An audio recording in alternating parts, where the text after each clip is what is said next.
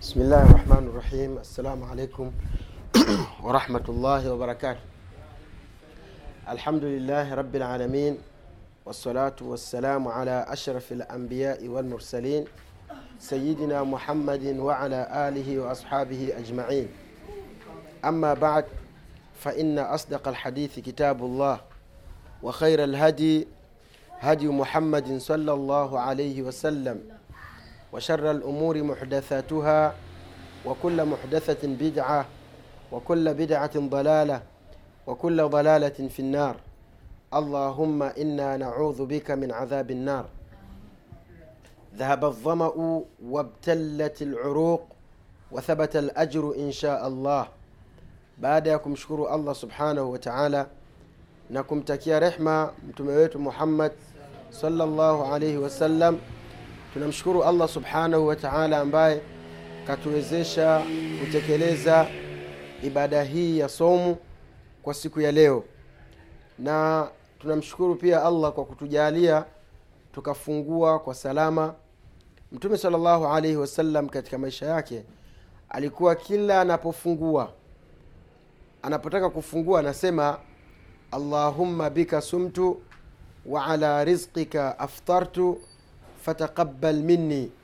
Ewe mwenyezi mungu hakika kwa ajili yako wewe nimefunga na kwa riziki yako ulionijalia niipate ninafungua eh, fataqabbal minni basi naomba unipokelee au uipokee somu yangu. Hiyo ndio iliyokuwa suna ya mtume salllahu alaihi wasallam na sisi pia tunatakiwa tuwe hivyo. Unapofungua umeshika maji yako embe lako eh, juisi yako tende unasema allahumma bika sumtu wa ala rizqika aftartu fataqabbal minni. Ewe mwenyezi mungu unasema kwa kiswahili au kwa kidigo au kwa kisambaa kwa, kwa kizigua kwa kihehe ewe mwenyezi mungu kwa ajili yako wewe nimefunga.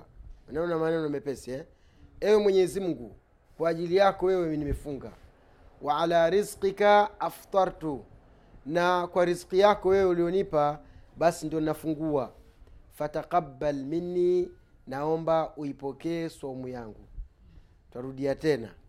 Mtume salllahu alaihi wasallam alikuwa anapofungua ile mwadhini ile japokuwa sio lazima tu awe ni mwadhini wewe unaangalia kwamba sahizi jua limeshazama. Bora tu kwamba iondoke shaka katika nafsi yako kwamba kweli jua limezama. Unasema ewe mwenyezi mungu kwa sababu yako wewe tu nimefunga au nimefunga kwa ajili yako. Wa ala rizqika aftartu na kwa riziki yako wewe mwenyezi mungu nimefungua. Kisha anasema fataqabbal minni basi naomba unipokelee au unikubalie au uipokee somu yangu. Kisha anakunywa au anakula chochote. Mtume salllahu alehi wasallam alikuwa akitufundisha hivyo baada ya kukula sasa kile chakula chenyewe sasa kikashuka tumboni ukajisikia uchangamfu katika mishipa na mwili mtume salllahu alehi wasallam alikuwa anasema dhahaba dhamau hakika kimeondoka kiu wabtalat luruq na mishipa imeloana eh? eh, wabtalat luruq dhahaba dhamu wabtalat luruq wathabata lajru insha allah mtume alikuwa anafundisha kwa kusema mna, mtu anapomaliza kama hivi tulivyomaliza hivi. Basi unasema dhahaba dhamu kiwi kimeondoka au kiu kimeondoka. Wabtalat luruq na mishipa imeloana umekunywa sana. Umeona? Kisha anasema wathabata lajru insha allah na malipo ya swaumu yamethibiti kwangu mimi kwa idhini ya mwenyezi mungu au kwa mapenzi ya mwenyezi mungu au mwenyezi mungu akitaka hizi ndio dua ambazo alizokuwa anatufundisha mtume salllahu alehi wasallam alidumu nazo. Na hii inaonyesha ya kwamba kuna kitu cha muhimu sana tunacho- tunachojifundisha katika maneno haya ya mtume ambacho leo insha allah tutakizungumzia. Mtume salllahu alaihi wasallam alikuwa ni mjumbe wa mwenyezi mungu subhanahu wa taala. Mwenyezi mungu alimleta ili atufundishe dini. Lakini mbali na hapo hakuna mtu aliyekuwa ni mkaribu. Yuko karibu sana tena sana na mwenyezi mungu kama mtume wake. Lakini unaona kwamba katika dua zote mbili bado yani zinathibitisha ya kwamba mtume alikuwa anamwomba mwenyezi mungu saumu yake ikubaliwe. Katika dua ya kwanza allahumma bika sumtu wa rizqika aftartu. Kisha anasema mtume fataqabal minni. Ewe mwenyezi mungu kwako wewe nimefunga kwa ajili yako na riziki yako ndio nafungua ulionipa. Kisha mtume anasema fatakabal minni. Basi naomba ewe mwenyezi mungu basi hii somu yangu ipokee sawa jamani? Mm, sio unakunywa tu ushafuturu basi. La la la la la. Usikae ukanyosha mikono au ukanyosha miguu. Mpaka mtume baada ya kula na akashiba pia alikuwa anasema dhahaba dhamau kiu kimeondoka. Wabtalat luruq angalia na mishipa imeloana sasa hivi mishipa yani imejaa maji maanake mwanzo ilikuwa mikavu. Kisha anasema wathabata lajru insha allah. Na malipo yamethibiti ya somu hii mungu akipenda. Katika dua zote mbili ambazo mtume alikuwa akitufundisha kuna kitu tunajifundisha jamani. Tunajifundisha kwamba mfungaji afunge atakavyofunga lakini ni wajibu kwake yeye amwombe mwenyezi mungu kila anapomaliza kufunga saumu yake aipu, mungu aipokee. Kwamba saumu zetu peke yake hazitoshi. Tunatakiwa tuzishindikize hizi saumu kwa dua. Si tunaelewana jamani? Somu hizi tunazozifunga hizi peke yake hazitoshi. Tunatakiwa tuzishindikize tuzimwagilizie mbolea na na virutubisho kwa kumwomba mwenyezi mungu azipokee bila hivyo itakuwa kidogo ni mtihani kwa sababu we umefunga tu. Huwezi kujua sumu yako imekubaliwa huwezi kujua sumu yako haijakubaliwa. Umona ndio maana mtume na ni, ni, kiumbe bora. Ni mtu bora duniani. Na ni mtu ambaye alikuwa yuko karibu sana na mwenyezi mungu. Na alikuwa nao uwezo wa kumwomba mungu chochote akampa. Lakini mbali na hayo yote alikuwa akimaliza kufunga anamwomba mwenyezi mungu subhanahu wataala aipokee ile somu jamani tuko ndani ya mwezi mtukufu wa ramadhani kwa huu utangulizi mfupi. Lakini uh, katika mambo tutakayoyazungumza pia ni zawadi zinazoletwa na zinazoletwa na mwezi mtukufu wa ramadhani. Mwezi mtukufu wa ramadhani jamani ni mwezi wa dua. Kama tulivyozungumza mwanzo ikiwa unatakiwa umwombe mwenyezi mungu katika miezi mingine sana basi ramadhani inatakiwa ndio iwe zaidi na zaidi na zaidi ni hasara kubwa sana kwa mtu anayefunga alafu hana nafasi ya kumwomba mwenyezi mungu. Ukiwa umefunga ndio mahala pake umwombe mwenyezi mungu. Na hili liko wazi hata kwa watu wasiojua ambao hawajasoma. Unakuta anasema mimi nimeweka nadhiri mungu akinijalia nikapata kitu fulani nitafunga siku moja. Kwa kumshukuru mwenyezi mungu subhanahu wataala umeona? Kwamba mtu anapokuwa amefunga basi maasi kwake yeye ni kidogo sana alafu pia yani zile nguvu za kufanya madhambi zinapungua kwa sababu ile damu haiendi inavyotakiwa kama vile mtu akishiba. Mtu anapokula akashiba damu yake inatembea akili yake inafanya kazi zaidi matokeo yake shahawa zake matamanio yake yanapanda. Kwa hiyo anao uwezo wa kufanya kila kitu. Lakini mtu kama amefunga kama amefunga ile mishipa inabana ile. Na inapobana ile mishipa basi hapati zile nguvu za kufikiria mambo ambayo labda pengine ni matamanio kwa sababu hana kinachomfanya awe hivyo. Kwa hiyo ikawa ndio sababu kwamba anakuwa yuko karibu sana na mwenyezi mungu. Kwa hiyo anapomwomba mwenyezi mungu ndio mahala pake.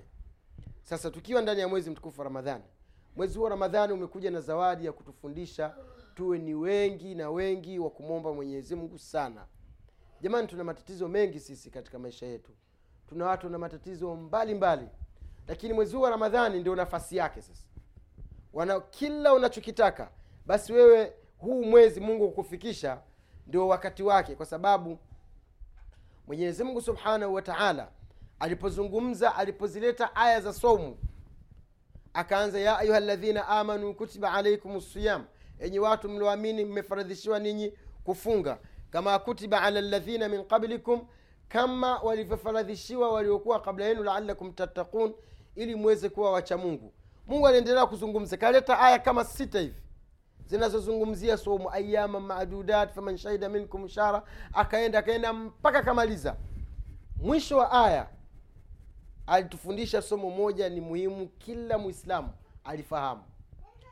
Mwisho wa aya hizi mwenyezi mungu subhanahu wataala anasema waidha saalaka ibadi anni fainni qaribun ujibu dawata dai idha daani. Kisha akasema falyastajibuli waliyuminuu bi laallahum yarshudun. Hii ndio mada yetu ambayo tutakayoizungumzia hapa. Mungu baada ya kuteremsha aya zinazozungumzia saumu kafundisha takriban saumu nzima shahru ramadan aladhi unzila fihi lquran sijui faman shahida minkum lshahra falyasumhu sijui waala ladhina yutiqunahu fidyatu taami ana kazungumzia aya nyingi zinazo zinazozungumzia na somu lakini mwisho kabisa hitimisho lake yani mmalizio wa ile aya wa zile aya za somu alizungumza kitu kimoja. Akamwambia mtume sal llahu alehi wa sallam ewe mtume waidha saalaka ibadi anni fainni qaribun. Asema iwapo kama waja wangu watakapokuuliza chochote kuhusiana na mimi mungu yuko wapi mungu yupo sijui mungu nini sijui watakapokuuliza chochote kuhusu mimi mungu akasema fa inni qaribun hakika mimi niko niko karibu. Lakini ukaribu wangu mimi niko nina ukaribu na mwanadamu yoyote katika mambo yafuatayo.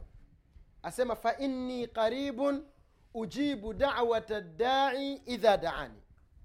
Mimi mungu anamwambia mtume anampa maagizo atuambie sisi kwamba pindi waja wangu watakapokuuliza wewe kuhusiana na mimi basi waambie kwamba mimi niko karibu. Ujibu dawata dai idha daani. Kazi kubwa nayoifanya mimi namwangalia yule mwenye kuniomba. Tusikilizane jamani. Kazi kubwa aliyokuwa nayo mwenyezi mungu pindi tunapomwomba tunapomtafuta basi mwenyezi mungu yuko karibu na sisi. Alafu kazi yake kubwa yujibu dawata dai idha daani. Mungu anasema ninamjibu yoyote mwenye kuniomba mimi ninampa. Waidha salaka ibadi tunarudia tena jamani dua sio mchezo. Na hasa mwezi wa ramadhani ni mwezi muhimu sana kwa mwenye shida yake amlilie mwenyezi mungu wakati wote asema watakapo- watakapokuuliza waja wangu kuhusiana na mimi hakika mimi niko karibu. Ujibu dawata dai idha daani. Ninajibu dua ya yoyote mwenye kuomba pindi atakaponiomba. Huwezi kupewa kama ukuomba ndani ya aya hii inatufundisha huwezi kupewa bila kuomba. Yapo mambo ya kawaida mungu anatoa ndio rehema yake mwenyezi mungu. Lakini kunakuwa na vitu maalum wewe unavihitaji huwezi kupewa kama hujaomba. Ndio maana akasema ujibu dawata dai idha daani. Yani ninajibu dua ya mwenye kuniomba pindi atakaponiomba. Kisha akatoa masharti ya kujibiwa matatu.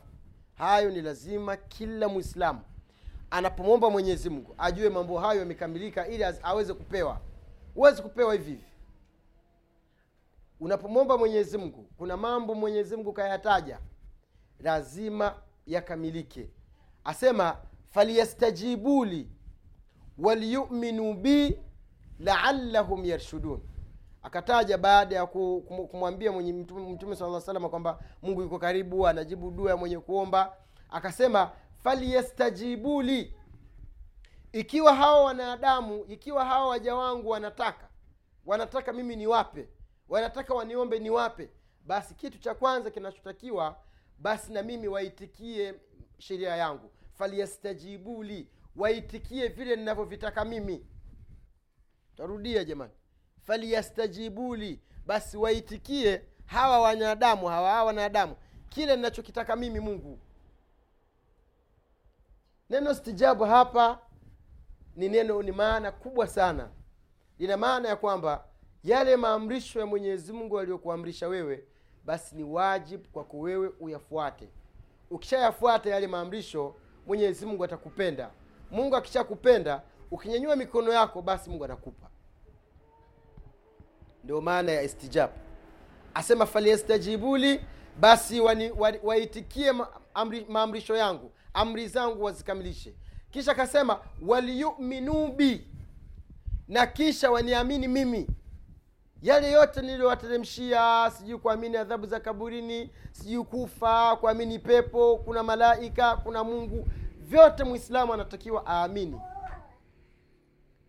Unapokuwa una shaka katika kitu kimoja wewe sio mumin. Ukatilia shaka kwamba pepo hakuna wewe sio mumin. Ukatilia shaka kwamba moto hamna wewe sio mumin. Ukatilia shaka kwamba hamna kufa au au au hamna kufuliwa wewe sio mumin ukatilia shaka ya kwamba hamna adhabu za kaburini au neema za kaburini basi wewe sio mumin.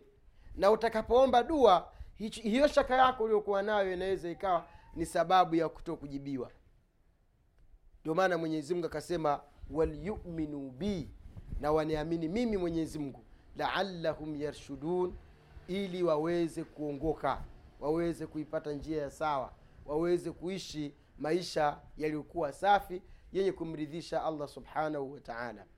Kwa hiyo tunarudi ya kwamba dua ni kitu cha msingi sana na ni kitu kikubwa na ni kitu cha muhimu kweli kweli. Hasa katika wakati huu tuliokuwa nao wa mwezi mtukufu wa ramadhani. Wakati ambao mwenyezi mungu subhanahu wa taala rehma yake ni kubwa kuliko ghadhabu zake ndani ya mwezi huu. Na ndio maana ukaona mwenyezi mungu katuamrisha katika aya hizi ili tuweze kumwomba tukishamwomba tufanye sababu za kujibiwa. Sababu za kujibiwa ni kufanya ibada. Useme ukweli uhifadhi ulimi wako uhifadhi viungo vyako uhifadhi macho yako uhifadhi mwili wako. Umona kisha urudi katika jamii. Jamii isalimike na wewe. Watu wasidhurike katika maneno katika ulimi katika viungo vyako na watu. Uwe salama uwe uwe hauna tatizo lolote umepatwa na msiba ukubali kwamba ni maamrisho ya mwenyezi mungu uridhike na kadari ya mwenyezi mungu ukubali kwamba wewe ni kiumbe tu lakini anayepanga mambo yote ni mwenyezi mungu subhanahu wa taala. Baada ya hapo usiwe mwizi usiwe jambazi usiwe ni mtu ambaye kila wakati yeye anavunja aibu za watu anasema anawasema watu. Basi uwe hivyo. Baada ya hapo ufunge uswali hiyo ni namba moja. Kisha unyanyue mikono yako kwa mwenyezi mungu mwenyezi mungu subhanahu wa taala atakupa anachotaka. Hiyo ni nukta ya kwanza. Nukta ya pili katika kuomba dua jamani kuna faida kubwa sana. Kuna faida kubwa sana. Hakuna yoyote ambaye anayenyanyua mikono yake akawa hajafaidika. Tarudia tena. Hakuna mtu wa aina yoyote anayenyanyua mikono yake kwa mwenyezi mungu. Ewe mwenyezi mungu naomba ewe mwenyezi mungu naomba ewe mwenyezi mungu naomba. Basi ikawa kwamba yeye hapewi katika adabu za mwenyezi mungu subhanahu wa taala katika kujibu dua za watu mwenyezi mungu anajibu dua katika njia tatu. Njia ya kwanza unapomwomba mwenyezi mungu anaweza akakupa chochote unachokitaka wewe. Ukanyanyua mikono mwenyezi mungu naomba unipe kitu kadhaa basi baada ya siku moja siku mbili hapo hapo mungu akakupa. Njia ya pili ya mwenyezi mungu kujibu dua unaweza ukamwomba mwenyezi mungu mimi nataka hiki nataka hiki nataka hiki. Lakini baada ya kuwa umeomba kile unachokitaka mungu asikupe. Ikawa mungu amekukadiria wewe utagongwa na gari uvunjike mguu mwenyezi mungu atukinge wote na waislamu wote. Sasa wakati ulivyoomba ile dua yako ile ewe mwenyezi mungu naomba kitu fulani. Basi ile dua inavyopanda mwenyezi mungu anapo ana, anaikutanisha na ile shari ambayo ingekupata basi mungu hakupi ulichokiomba na kuepushia shari ambayo ingekukuta. Hapo sijaeleweka hapo yaani mwenyezi mungu anaweza akawa kakupangia wewe likupate jambo baya. Ndugu yako afe au mwenyewe uvunjike miguu au mwenyewe ugonge ugongwe na gari au upate kitu chochote ambacho ni mtihani ni shari kwako wewe. Sasa unapomwomba mungu basi ile dua inavyokwenda mungu haijibu ile dua bali anaidefense kukiziwi- kuiziwia ile shari ambayo ingekupata. Kwa hiyo unakuwa umefaidika kwamba unge, ungevuka barabara mungu atukinge jamani. Tuzungumze katika mlango mlango wa kutoa mifano. Mtu pengine alikuwa anavuka barabara la qadara llah mwenyezi mungu na mtihani huo. Bodaboda ikakugonga. Ukavunjika kiuno. Mm. sawa jamani?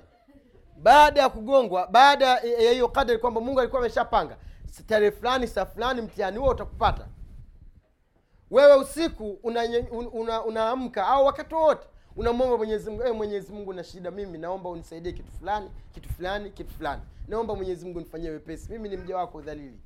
Dua hiyo wakati inavyopanda inakutana na ile kadari aliyokupangia wewe ya kuvunjika kiuno.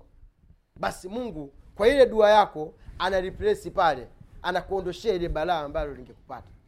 Haya hujafaidika hapo jamani hakukupa lakini kakuondoshea shari kubwa ambayo leti, kama ungeipata ungedhalilika. Na pengine imani kama una imani ndogo unapata unapata mtihani mkubwa mpaka wakukufuru yaani mungu watu wote duniani kaniona mimi tu. Unaanza kusema kuna mkono wa mtu kuna mkono wa nyani kuna mkono wa wa, wa bata wa kuku. Umona kwamba mwenyezi mungu mwenyewe hana uwezo wa kufanya hivyo. La mungu ana uwezo wa kufanya zaidi zaidi na zaidi ya hayo ikiwa mungu anamwondoa mtu roho yake akafunikwa na tope na, na, na, na, na udongo watu wakasahau. Kwani nasiwe na uwezo wa kuvunja mguu au kiuno? Kwa hiyo unapomwomba mwenyezi mungu subhanahu wa taala faida ya pili ni kwamba inaweza ile dua yako ikawa ni sababu ya kuondoshewa balaa na matatizo ambayo yangekupata. Hiyo ni njia ya pili katika njia ambazo mwenyezi mungu anazitumia kwa ajili ya kuwajibu waja wake dua zao lakini njia ya tatu nayo ni muhimu sana tena sana kuliko zote mbili zilizopita. Kwamba unapoomba mwenyezi mungu ukamwomba allah subhanahu wataala jambo lako unalolitaka wewe basi mwenyezi mungu anakuhifadhia zile dua zote. Kila ukiomba anakuwekea mwekeeni huyu bado navyomwona hana sifa za kupata hicho anachokitaka yeye. Mwekee tu kwa akiba. Unaomba tu unaomba tu unaomba tu unaomba tu. Siku ya kiama unahitaji mema wewe unataka upate mazuri unataka thawabu manake siku hiyo ya kiama watu watakuwa wanadili na thawabu tu. Kama ulinitukana siku ya kiama sikupi msamaha. Lazima yachukuliwe mema yako nipewe mimi. Mabaya yangu ndio upewe wewe. Hizi ndimi hii midomo tuifungue vizuri jamani. Narudia tena. Hii midomo tunayozungumza zungumza. Haya barikiche kalikwenda si kalirudi si uki, ukitia dosari katika irth katika heshima ya mtu basi ujue siku ya kiama hata kusamehe tarudia tena. Unapomtukana mtu ukamsema vibaya mtu. Sawa jamani. Siku ya kiama hakuna kitu kinachoitwa msamaha. Siku ya kiama watu watakuwa wanakimbia kutafuta thawabu.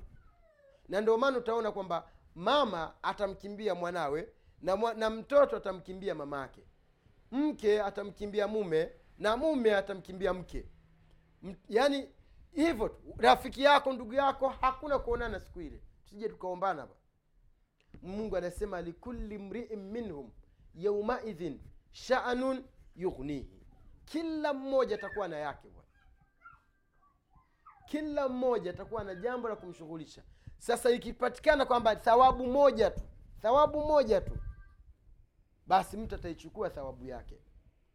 Sasa ile siku ya kiama kama wewe ulimwomba mungu sana mungu anakuletea yale yote uliyomwomba siku fulani siku fulani ulinyanyua mikono yako ukaniomba kitu fulani. Sikukupa kwa sababu kama ningekupa labda ungekuwa hivi. Chukua iki hapa nakupa sasa sasa hivi. Sijui tuelewana jamani? Siku ile ya kiama mungu anakwambia uliniomba hiki ukaniomba nyumba ukaniomba gari ukaniomba sijui upate nani ukaniomba sijui nini. Mwenye mke akaomba mume mwenye mme akaomba mke sijui mwenye mambo yote ambayo mwanadamu aliyoyaomba duniani siku ya kiama mwenyezi mungu anampa. Ataona milima na milima ya thawabu kwa ile dua yake aliyoiomba kumwomba mwenyezi mungu subhanahu wataala sasa kwa njia zozote uombe mwenye, umwombe mwenyezi mungu upewe usipewe ni kheri kwako wewe. Ndio maana mwenyezi mungu subhanahu wataala alivyozungumza kumwambia mtume kwamba ikiwa waja wangu watakuuliza kuhusiana na mimi sio wewe umwambie uwaambie "Ah, fa inni qaribun hakika mimi niko karibu mungu anapenda sana mtu mwenye kumwomba. Tarudia tena. Mtu mwenye kumwomba mwenyezi mungu. Mungu anampenda ki- kweli kweli. Mungu anapenda mtu mwenye kuomba. Ukiangalia katika hadithi lqudsi mwenyezi mungu anasema enyi waja wangu laiti kama mnaniasi mimi alafu amniombi msamaha basi mimi ninao uwezo wa kuwaondoa wote nikaleta wanadamu wengine ambao watakuwa wanamwasi mwenyezi mungu wata, mungu anasema watakuwa wananiasi mimi alafu wananiomba msamaha. Sasa sio kitu rahisi jamani. Mwezi wa ramadhani tunao sasa hivi mashallah neema hii ya mungu. Leo shemeji yetu bondia tulikuwa naye hapa. Kila shughuli zote alikuwa yuko hapa. Utamkuta kwenye kunawisha watu kama ni kwenye harusi kama ni kwenye nini kama ni kwenye yani kila kitu. Tulikuwa naye hapa na afya yake na urefu wake na kila kitu leo hii hayuko tena sasa hivi duniani. Leo hii hana thawabu leo hii hana maasi. Kule alikokwenda ni kwenda kutanua tu au kwenda kula, kula, kula virungu kupata adhabu. Mambo mawili tu. Ima uende ukatanue ukale vizuri uishi vizuri maisha raha au uende ukakae motoni. Mambo ni mawili tu kutanua vizuri kuishi vizuri kaburini kutategemeana na matendo yako wewe uliokuwa ukiyafanya hapa duniani. E wallah. Usidhani mimi nilikuwa na ukoo mkubwa sijui natoka wapi mpaka wapi. Wapi? Kule hakuna kitu hicho. Kule kama ulikuwa unafanya mambo ambayo ni machafu mambo mabaya mambo ya zinaa mambo ya nini mambo yote ukienda kaburini kule ndio malipo unaanza kule. Uthman bn affan asema mwenye kuadhibiwa katika kaburi basi adhabu zitakazokuja baada ya hapo basi ni kubwa hawezi. Na atakayeneemeka kaburini basi yanayokuja baada yake kwake ni mepesi. Sasa wewe kama un... hakuna mtu ambaye hafanyi dhambi. Lakini mtu mwenye kudha, kufanya dhambi nzuri ni yule ambaye anafanya dhambi halafu anatubia. Na hatusemi kwamba mimi kwa kama ndio hivyo mimi nitakuwa nafanya dhambi halafu nitatubia. Si ashasema huwezi kujua mwenyezi mungu atakushika lini. Kila wakati mwislamu anatakiwa awe kama msafiri au kama vile kivuli cha jua. Leo kiko hapa kesho hakipo. Msafiri leo ukalala hapa kesho hayupo.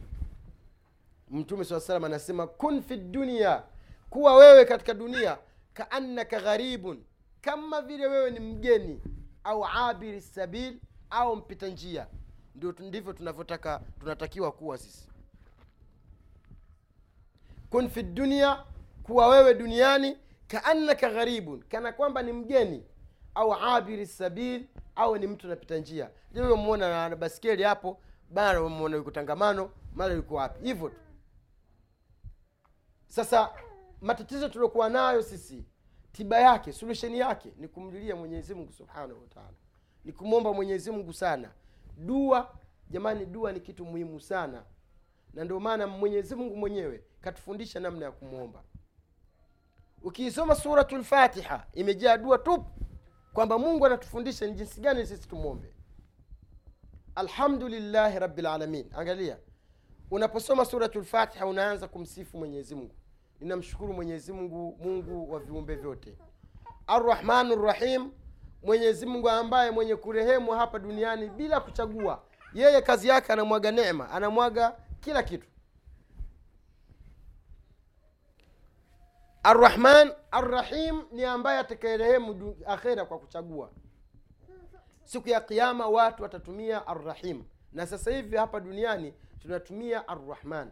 Arrahmani ni moja katika sifa za mwenyezi mungu ambazo zimeenea mzuri mbaya mwema mwovu wote tunatumia arrahman. Lakini siku ya kiama tutatumia arrahim. Arrahimu maana yake ni rehma maalumu kwa ajili ya waja wema ya watu wema. Na ndio maana siku ya kiama watu watatupa motoni na wengine wataingizwa peponi. Tumwombe mwenyezi mungu atujalie kuwa ni katika wale watakaoingizwa peponi.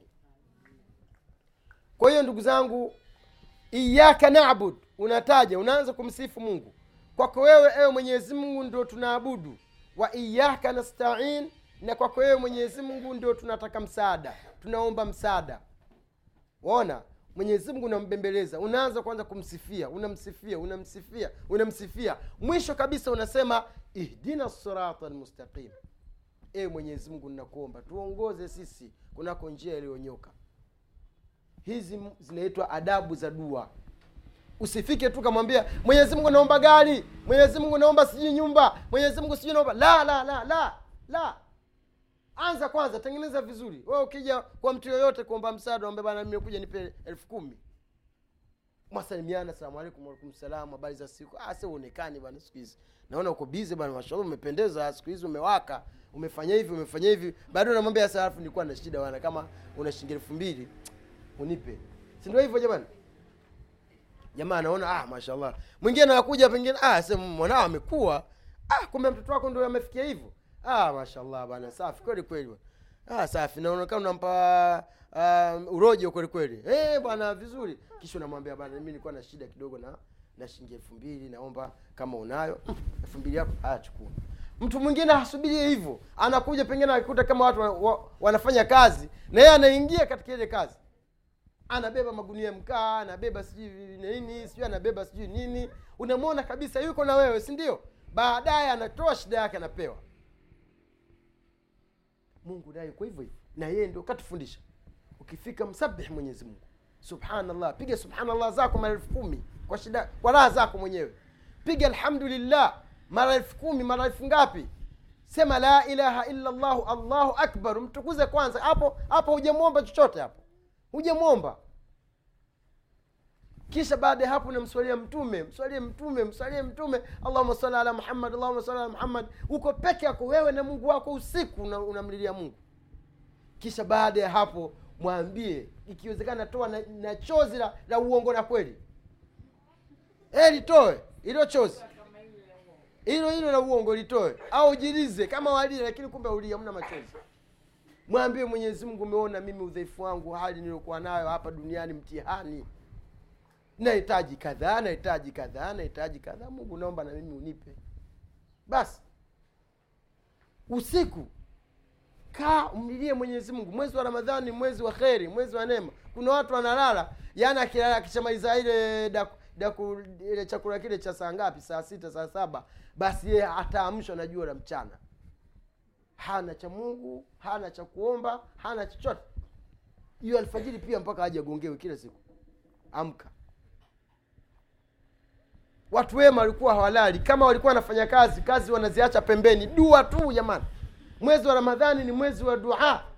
Mwenyezi mungu katuamrisha mwombe mungu chochote. Mwombe mungu utajiri. Tena omba utajiri mkubwa. Omba maku... usiombe kitu kidogo mimi sina dera. Mwenyezi mungu naomba unipe dera mimi sina jinsi. Mwenyezi mungu naomba unipe jinsi. Usiombe hivyo vitu vitu vya kawaida hivyo. Kwani unatembea uchi? Mwombe mungu mambo makubwa. Mwombe mungu pepo. Mwombe mungu akuepushe na moto. Mwombe mungu kama ni utajiri basi ule utajiri ambao hautakuingiza motoni.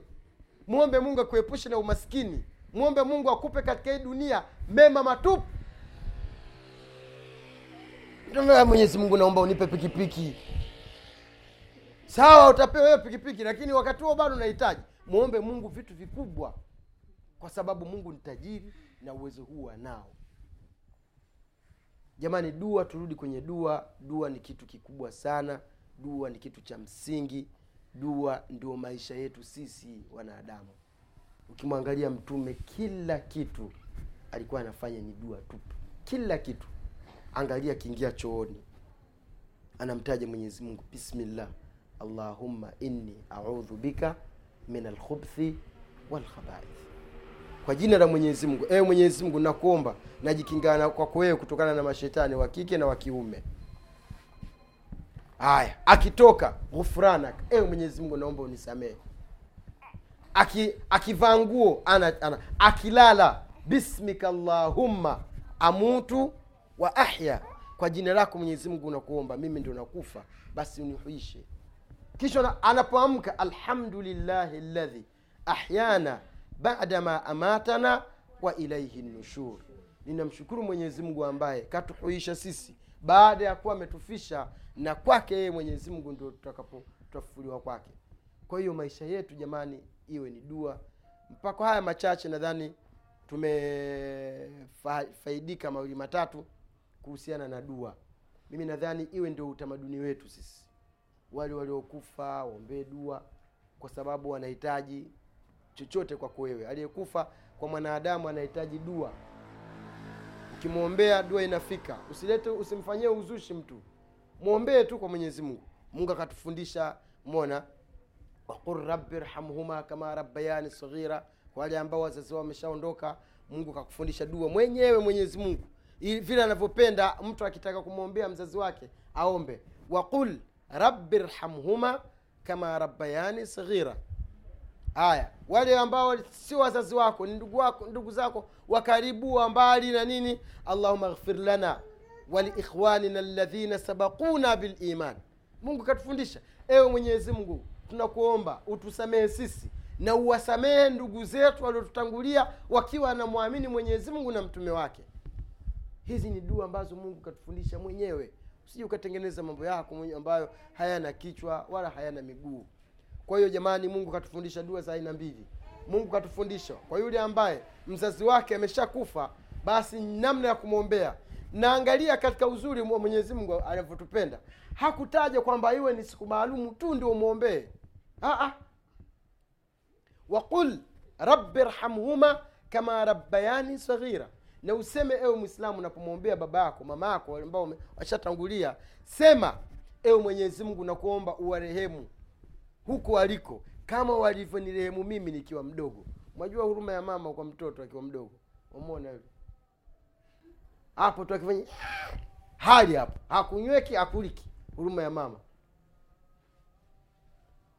Sasa mungu hakutupangia siku za kusema au mwezi wa kusema au mwaka wa kusema wakati wowote hasa katika zile misimu au nyakati za ibada kama mwezi wa ramadhani zile siku kumi za dhulhija mona miezi mitukufu ile minne muharam mona muharam alafu rajab alafu dhulqida na dhulhija zile unazidisha unakithirisha zaidi.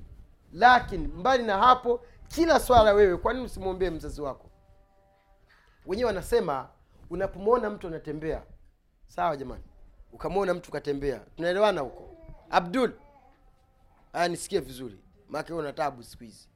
Unapomwona mtu akitembea kavaa vizuri sawa? Amevaa ndara zake safi kama ni nguo za aina yoyote nzuri katembea hana aibu yoyote basi fahamu kwamba ni katika matunda ya mama. Sawa? Nahnu min min hasanati ummahatina. Sisi sote hapa tulivyo hapa tulivyo sote ni katika matunda ya mama zetu. Leo hii tumekula si ndio? Tumeshiba eh? ni katika matunda ya mama zetu. Leo hii umevaa vizuri hujikojolei hujifanye hivi hujifanye hivi. Ni, katika matunda ya mama kakufundisha kwamba usiwe hivyo. Akifa kwa nini usimwombee? Kwa nini? Kwa hiyo unatakiwa kila wakati umwombee kila wakati umwombee. Kwa sababu mungu kakuamrisha na kakufundisha maneno ya kumwombea mama na baba. Waqul rabbi rhamhuma kama rabbayani saghira. Na sio kwamba bora- eh, kwamba wao wamekufa tu. Hata kama wakiwa hai waombee. Ewe mwenyezi mungu wazazi wangu wahurumie. Kama walivyonihurumia nikiwa mdogo. Mungu akijibu dua yako kwa hiyo dua basi wazazi wako hawatadungwa. Hata na sindano watakuwa katika huruma ya mwenyezi mungu subhanahu wataala wategemea kwamba wataingia motoni? Hakiwezekani. Wale ambao wazazi wetu labda pengine hawaswali wengine mtihani hata huko kufunga wengine mtihani hata hijab. E, wapo wapo. Mama zetu wengine mtihani umvishi nguo za stara umvishi. Mwombee mwenyezimngu mwongoze mzazi wangu. Mimi niwachekeshe sio kuwachekesha yahuzunisha mimi mama yangu alikuwa aswali huyo aliyekuja mama alikuwa aswali fanya dawa unavyosema wewe. Lakini basi tu ile asubuhi shamba wakati nakumbuka wakati tunabeba machungwa kwenda tuna mama anarangua mafanya biashara zake anarangua machungwa kutoa wapi kupeleka huko mjini kuna kutafuta riziki. Tutapita watu wanaswali msikitini. Lakini ule umuhimu kwamba kuna kitu kinaitwa kuswali ni muhimu sijui ufanye kawaida tu. Sawa jamani. Lakini kila niliposimama naomba mwenyezi mungu nilikuwa nawaombea wewe mwenyezi mungu naomba wasaidie wale wazazi waongoze. Sawa jamani? Uongoze. Una kwa hali zote. Lakini subhanallah alhamdulillah. Mama alikuwa anatumia tumia mpaka na ugoro. Ashaacha. Kaacha sasa hivi khamsu salawati khamsu salawati usimwambie kitu. Time zikifika anaswali mzee naye alikuwa hivyo hivyo. Kwanza alianza akatoka tablighi akaenda khuruji huko akachuliwa kidogo akachuliwa safi. Sasa hivi alhamdulillah. Omba mwenyezi mungu waombee bwana. Huwezi jua kwamba mungu kwa dua yako wewe ikawa ni sababu ya wao kuswali. Mimi sisemi wanaswali kwa sababu ya dua yangu lakini mwenyezi mungu mwenyewe huenda akawaongoza njia wakaelekea kunako njia iliyonyoka. Kwa hiyo usidharau dua yako. Jitahidi kila wakati unapika unafua. Zidisha mwombe mwenyezi mungu kwani mafanikio yetu sisi yako katika yale maombi tunamwomba mwenyezi mungu. Tumwombe allah subhanahu wa taala atusamehe madhambi yetu. Tumwombe mwenyezi mungu azipokee swamu zetu. Tumwombe mwenyezi mungu subhanahu wataala azibadilishe nyoyo zetu zielekee kunako yale anayoyapenda. Tumwombe mwenyezi mungu atusamehe kila tulichokifanya. Na tumwombe mwenyezi mungu iwe ramadhani hii ni kafara ya madhambi yetu. Wabillahi taufiq subhanaka allahuma wabihamdik nashhadu an la ilaha illa ant nastaghfiruka wa natubu ilaik wassalamu alaikum warahmatullahi wabarakatuh haya jamani kama kuna mtu ana swali